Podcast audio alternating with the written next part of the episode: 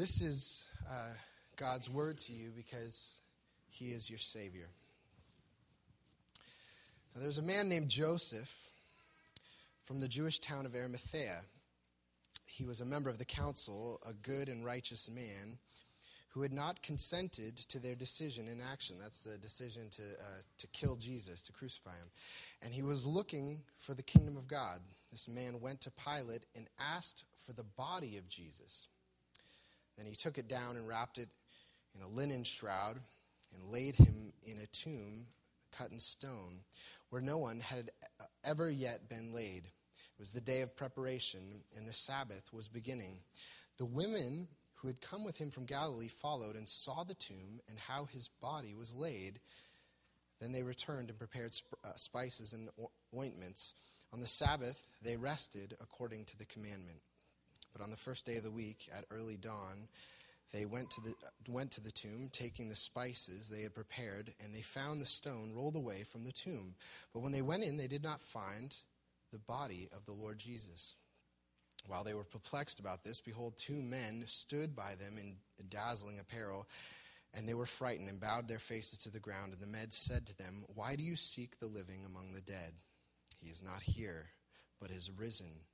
Remember how he told you while he was still in Galilee that the Son of Man must be delivered into the hands of sinful men and be crucified, and on the third day rise. And they remembered his words, and returning from the tomb, they told all these things to the eleven and to all the rest. Now it was Mary Magdalene and Joanna, and Mary the mother of James, and the other women with them who told these things to the apostles. But these words seemed to them an idle tale, and they did not believe them. But Peter rose and ran to the tomb. Stooping and looking in, he saw the linen cloths by themselves, and he went home marveling at what had happened. Let's pray together. Our Lord, we thank you for the hope of Easter. We pray for your Holy Spirit now to be our teacher. Uh, teach us about uh, the wonder of this passage. Help us to understand it. And I pray uh, for those who are here that this might be a new knowledge to them of the risen Jesus. I pray that your Spirit uh, would uh, make these things clear of, um, of the wonder and the power of your work. And for those of us um, who have heard this story many times before, we pray that you would make it fresh and give uh, joy giving, life giving, and, uh, and fill it with purpose in our hearts now. And we ask this in Jesus' name. Amen. So uh, we are, this morning, we're looking at a fairly classic Easter passage. You know, the women, they're going early in the morning and they have spices for the body of Jesus, and there's an empty tomb. And, you know, I, I think for many people, when we come to Easter and we ask, what is the significance of this story about uh, Jesus rising from the dead? Many people say, you know, the, the main thing is that this story shows that life goes on beyond death. There's survival. Our soul passes, uh, it, it remains in existence after uh, death happens. And certainly, you know, the Bible says that that's true. You know, Jesus, when he was dying on the cross, he said to the thief who was right next to him, uh, Surely I tell you today, you'll be with me in paradise. But one of the things that's interesting about this passage is that it doesn't talk anywhere about Jesus' soul. There's nothing about what's happening in Jesus' soul. Almost emphatically, Luke is saying this is a story about what happened to Jesus' body after he died. I don't know if you heard me emphasize that. Uh, in verse 52, it says, This man, Joseph of Arimathea, went to Pilate and asked for the body of Jesus. Then in verse 55, the women who had uh, come with him from Galilee followed and saw the tomb and how his body was laid. And then in verse 3, they went in and they did not find the body of the Lord Jesus. And what Luke is wanting to insist upon is that this is not a story about Jesus' soul, this is a story about Jesus' body. What happened to Jesus' body after he died? And what's very interesting is you read about Jesus' disciples after he was raised, and they go out into the, uh, to the Mediterranean world and the Roman Empire, and they're going to cities and they're talking about Jesus and what he was doing. You know, they didn't talk about things about you know, they'd found inner peace or that they'd learned to love people better or uh, they, they've found a relationship with God. That's not what they were talking about. What they were talking about was that Jesus' body had been raised from the dead. That was the good news, the thing that they were so excited about. Now, I don't know about you, but to me, that's odd. Bodies rising from the dead, bones that were dead are now walking around and talking. And that's the big thing about their spiritual life is that Jesus was dead and now his body is alive. It's strange. And yet, what I want to suggest this morning is that it's just the right kind of oddity. It is just the right kind of strange thing uh, that we need. And I, you know, I'll tell you what I mean by that. Uh, G.K. Chesterton was a, an author in England in uh, the first part of the 20th century when, you know, largely Western Europe was abandoning Christianity and saying Christianity is not something that a modern person can believe in. And he wrote this book called Orthodoxy about his journey of why he uh, embraced Christianity in the midst of a modern world. He was an intellectual. Why did he embrace Christianity? And he tells, uh, and he says that the reason is that the world seems to be mostly logical. You know, the world is about 99% logical, but there's a 1% to the world that's illogical. And if you're really going to understand the world, you need to, uh, you need to get the 1%. And so he says, you know, if you imagine that there was, a, there was a race of people that lived on the moon, and they had a telescope and they were kind of looking down at humans and they were looking through their telescope and they noticed that a human is actually kind of two humans. You know, they've got one, an arm on this side and then a matching arm on this side. And then they got matching leg here and a matching leg and a matching eye and a matching eye and matching ears. And the whole thing's symmetrical. Even things that you have one of. You know, the mouth, there's matching teeth inside, matching nostrils. And he says, you know, if this was a logical group of moon men, and you told one of these logical moon men, you know, uh, it turns out that the humans, they have a heart on the left side. The logical moon, moon man would say, well, there, there's probably a heart on the right side. And it would turn out that they'd be dead wrong. Because the human body is mostly logical, it's mostly symmetrical, but when you get to the heart, when you get to the thing that is pumping life into everything else, you find an oddity. You find something that you didn't expect, something strange. This is precisely what the resurrection is. Christians believe in a logical world, they believe in a rational world. But they say that if you're going to make sense of the world, you have to get this one 1% illogic, illogical, illogicality, whatever you say, this one illogical thing that pumps life into everything. And this is, that's what the resurrection is. It's the thing that pumps life and color and love and joy into the rest of the Christian life. So, what I want to do this morning is I want to look at this passage. This passage is juicy, loaded uh, with all kinds of goodness, and it shows us both the truth of the resurrection and how odd it is. And uh, what, how I want to show you that is by really uh, pointing out four qualities of the resurrection that come out in this passage, and they all start with P. You know, I usually don't use alliteration, but you know, it's Easter, it's sunny out, so they all start with P. Okay, uh, it's happy. Uh, the resurrection, we find, was perplexing. It was not what the disciples expected. The resurrection was predicted by Jesus. The resurrection was a public event. And lastly, the resurrection was productive. Okay, it was like produce. Okay, it was fruitful, it was fertile. So those are the four things perplexing, predicted, public, and productive. So, first, we see in this passage that uh, the resurrection was a perplexing event. Uh, and what um, the first thing that we see really in this passage is that, that Jesus' disciples, when they found that Jesus' body was gone from the tomb, that was actually surprising to them.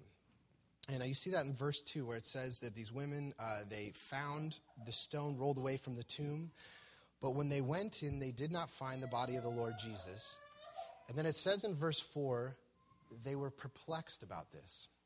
And then, uh, and after that, uh, you know, when the women, they, they talk to, they have this conversation with these angels, and then they go and they tell the apostles, and they say, hey, it turns out Jesus' body's gone, he's risen from the dead. And it, uh, and it says about the apostles in verse 11, but these words seemed to them an idle tale, and they did not believe him.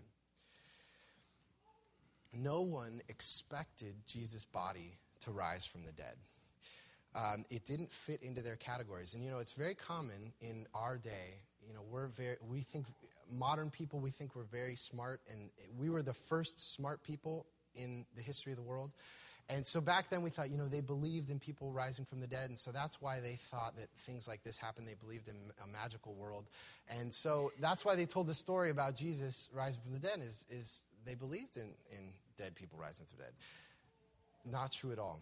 Actually, ancient historians say that, that um, Jesus rising from the dead was as startling to them as it would be to us. And for different reasons, though, because really the main two worldviews in the, uh, in the ancient world, you had the Greek worldview, which said that, uh, you know, we're basically a soul and a body put together, but uh, the body is evil. And your goal is to get free from the cage of your body. And, you know, they would never say Jesus' body rising from the dead would be a good thing. I would say that that's a bad thing. You want to get rid of the body. It's full of all its passions and lusts and desires. Get rid of the body. So they, they would never have uh, guessed that, uh, that Jesus' body would have risen from the dead. And the same is for Jews. You know, Jews believed in resurrection, but they believed at the end of history, all of God's people's bodies were going to be raised together. And so that one guy in the middle of history would have been raised, they, no one anywhere in any writing ever predicted anything like that. This is something that was brand new and was uh, perplexing to them. And the question for us is are, uh, are, is God allowed to perplex us? Is God allowed to, in your mind, whoever God is, is he allowed to do something that you wouldn't expect? Is he allowed to do the 1% that is illogical? Is that a category for you? And, uh, and I think that um, we have to believe that if there is a God in the world, if there is a God who's wise, who's powerful, who's loving, and he did something, the thing that he was going to do was going to be something that you, didn't, you weren't planning on. You would expect that it would be something innovative, something creative, something different than what you would have, than your category and your description of God, or otherwise God's no different than you. God's no bigger or better than you. And what we see uh, in the Bible, see, most of us, we come to the Bible, and what we're expecting to find from the Bible is little spiritual maxims that, you know, that the Bible should be kind of a, a coffee table kind of book that you flip open and it says a pithy little statement about how to live your life better. And what we find in the Bible is doesn't tell us primarily how, what we should do, but it tells us what God has done. The message of the Bible is not so much about what we do, but what God has done for us. And what God did, one of the odd things is he raised Jesus' body from the dead. Now, um, that leads us to the second thing. Second quality of the resurrection is not just that it was perplexing, that it was strange, it was an oddity, but that it was predicted. Um, and uh, you see that here in verse 4. You know, these women, they come, they find the tomb's empty. They're like, what's going on? And they meet these angels. And it says in verse 4 While they were perplexed about this, behold, two men stood by them in dazzling apparel. And as they fright, uh, and as they were frightened and bowed their faces to the ground, the men said to them, Why do you seek the living among the dead? He is not here, but has risen. Remember how he told you while he was still in Galilee that the Son of Man must be delivered into the hands of sinful men and be crucified, and on the third day rise. And they remembered his words. And uh, what they're saying is they're referring to Luke chapter 9. When Luke was still in Galilee, he told all his disciples, Listen, I'm going to go to Jerusalem, and they're going to kill me, and then I'm going to rise on the third day. He was predicting what was going to happen. And of course, we could say, well, you know, that'd be, that's very easy for whoever's writing this to, after the fact, kind of insert that little statement in Jesus' mouth, uh, you know, so that it would get more veracity to this resurrection account. But the fact is that you also have that the Old Testament has many statements about that the hope when God finally acts. There's these little hints, these little whispers throughout the Old Testament that are saying that when God finally acts in the world, it's going to look like resurrection, new life. That's what it's going to look like. And, uh, you know, oftentimes when we think of the Bible kind of giving predictions and, you know, telling the future, we kind of, I don't know if you know who Nostradamus is. That's kind of what we think of as some guy who's predicting future events that are going to happen. And in some ways, that's kind of what the Bible is doing. But there's another way to really think of, of what the Bible is doing with predictions, more in terms of that the Bible is telling a story.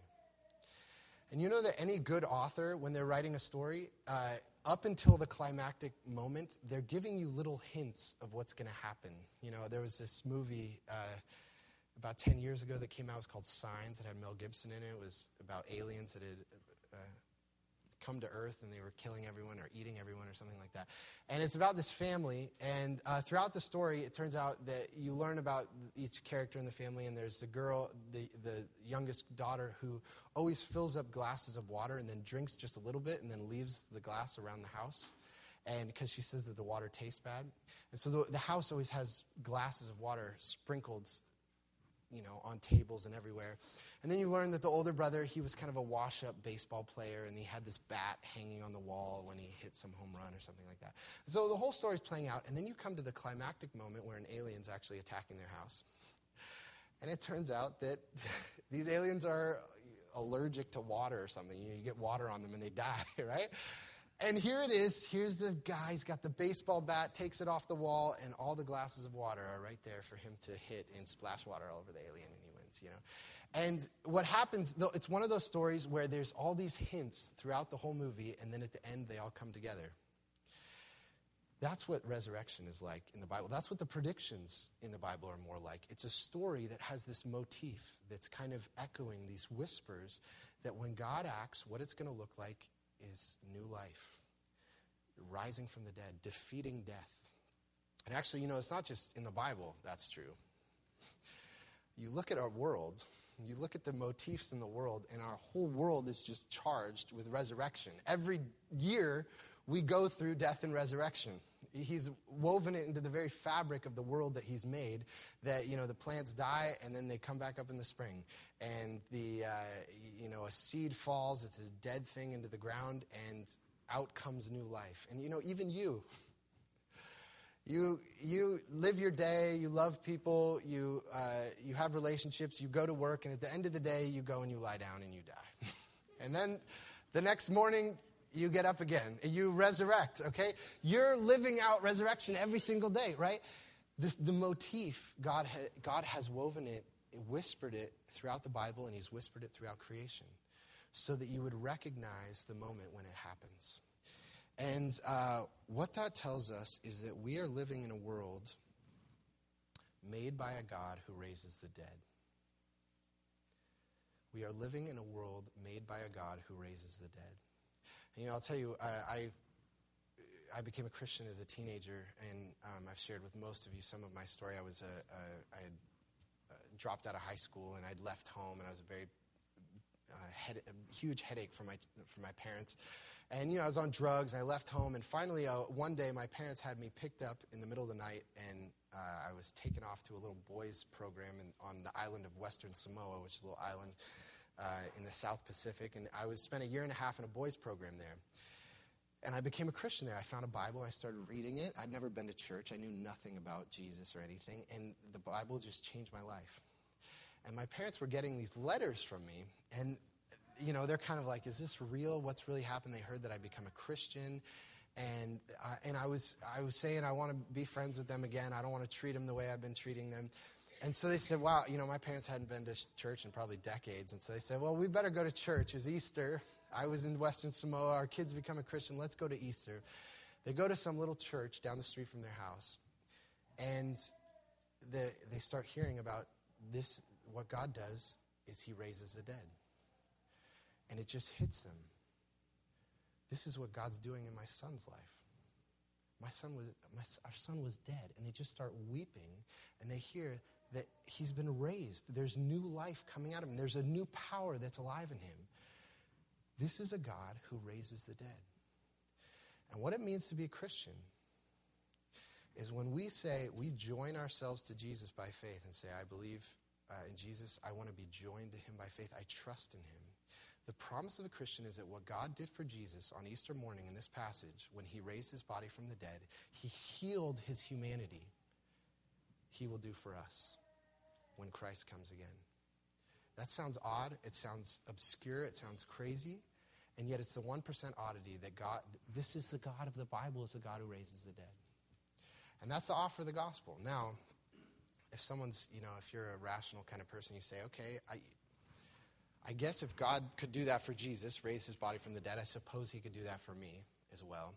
But how am I going to, how do I really know that that happen, that Jesus' body rose from the dead? I mean, is this kind of a blind faith, wishful thinking uh, thing that we just got to take on faith? Is there any way that I can really know that that happened? And the answer is actually yes. And this leads to the third uh, quality of the resurrection we see. It's, it's not just perplexing, it was predicted, um, but it was also a public event. It was public.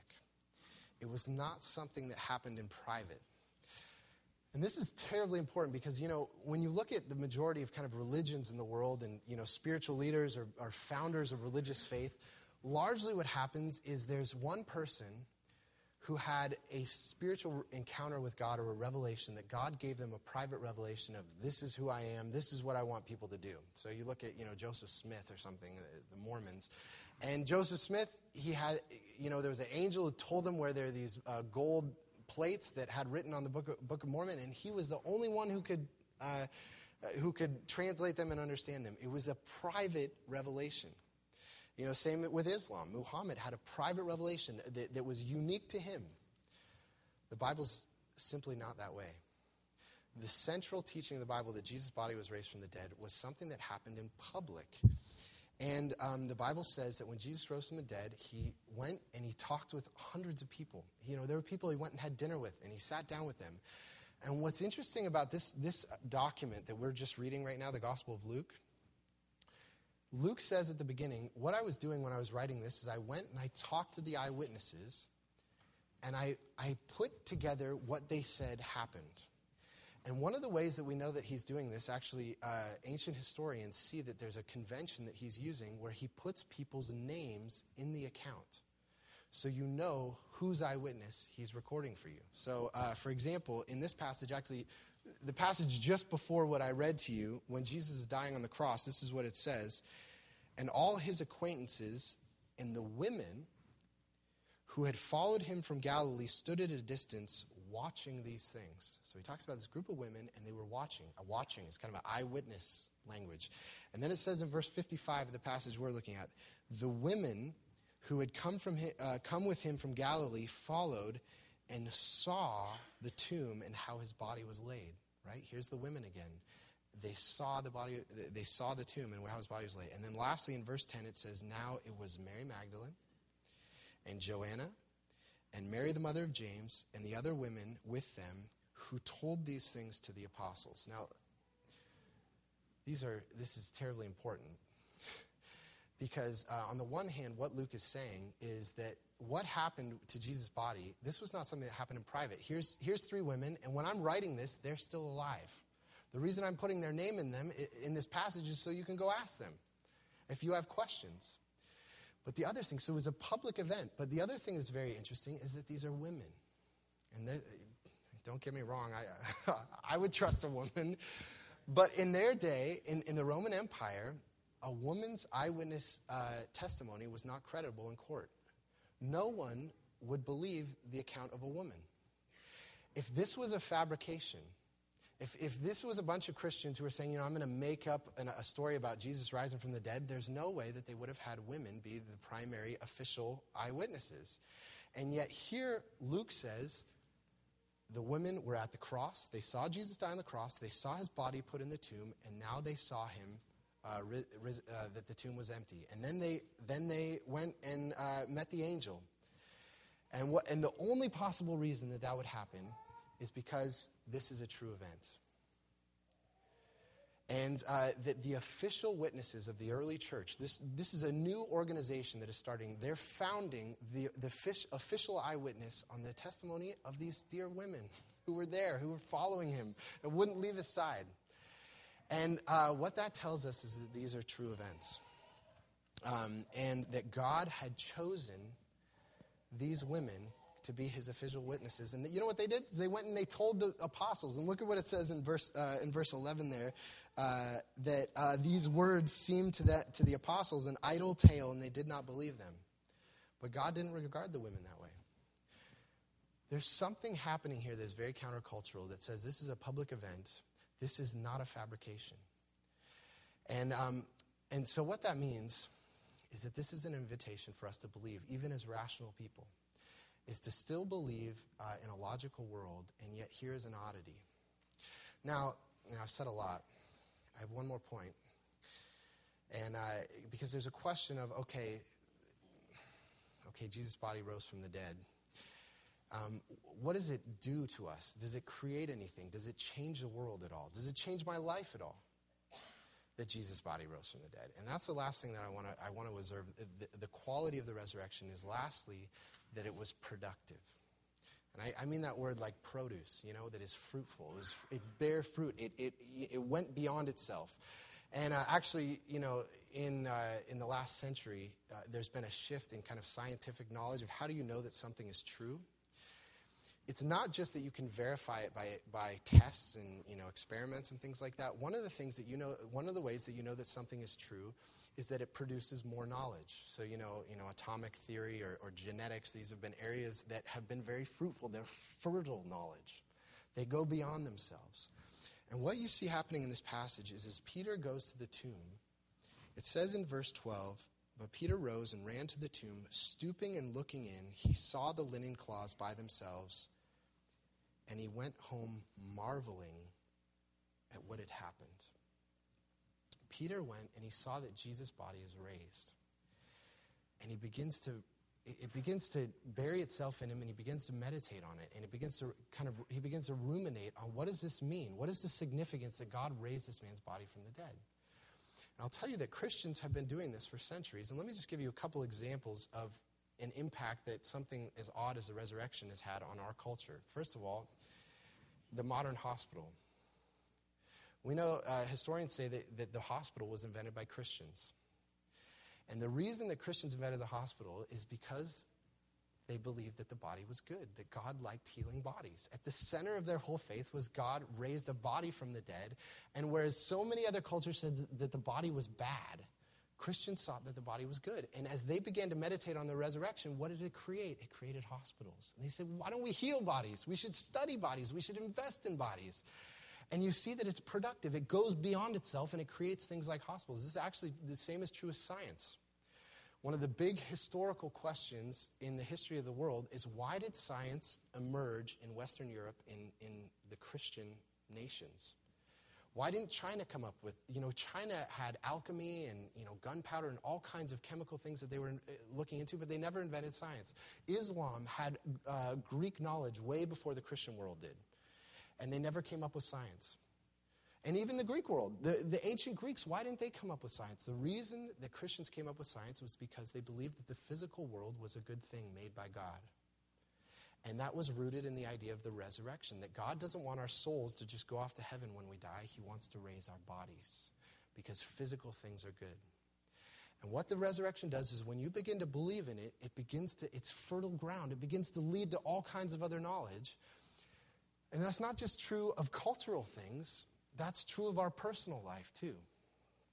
You know, there's a, uh, there's a guy named Huston Smith who is a, he's a professor of comparative religion. He's not a Christian. He wrote a book called uh, uh, The Religions of Man, where he goes through all the religions of the world. And in his last chapter, he talks about Christianity. And what he says is Christianity is strange because uh, the early Christians were captured uh, not by new, you know, uh, moral teachings that Jesus had that he told you to love people. You know, the Old Testament had said that you should love people. All the other religions had said you should love people. The thing that captured them was that Jesus was alive. He wasn't dead. And what Huston Smith, not a Christian, says was so compelling about Christians was that they were filled with love and joy. Somehow, this message that God had raised Jesus from the dead had brought new life, buried itself in them, and, and it began to produce joy and love. And it transformed them. And they went out in the world and they just sent the Roman Empire on fire with, with joy and love and service and care. That's what happens when we believe in this. So this morning, I, this is an invitation to you. Have you found that joy? Has this captured you that God did not leave Jesus' body dead, but he raised it? And he promises that if we are connected to Jesus, to do the same for us. Has that produced that kind of joy and love in you? And the invitation for Easter and of this passage is for you to believe. Jesus invites you to come and to find that, that it may bear fruit in your life, that you might find that life and you might find that hope, and that it would be that odd heart that's off center, that's pumping life and joy and love into everything else. Let's pray together. Our Lord, we thank you for this word and the hope of the resurrection. Challenge our minds. And would it live in us? Would it live in us as a church? And would it bear fruit? And we, we be in awe and filled with joy because of it, we ask in Jesus' name.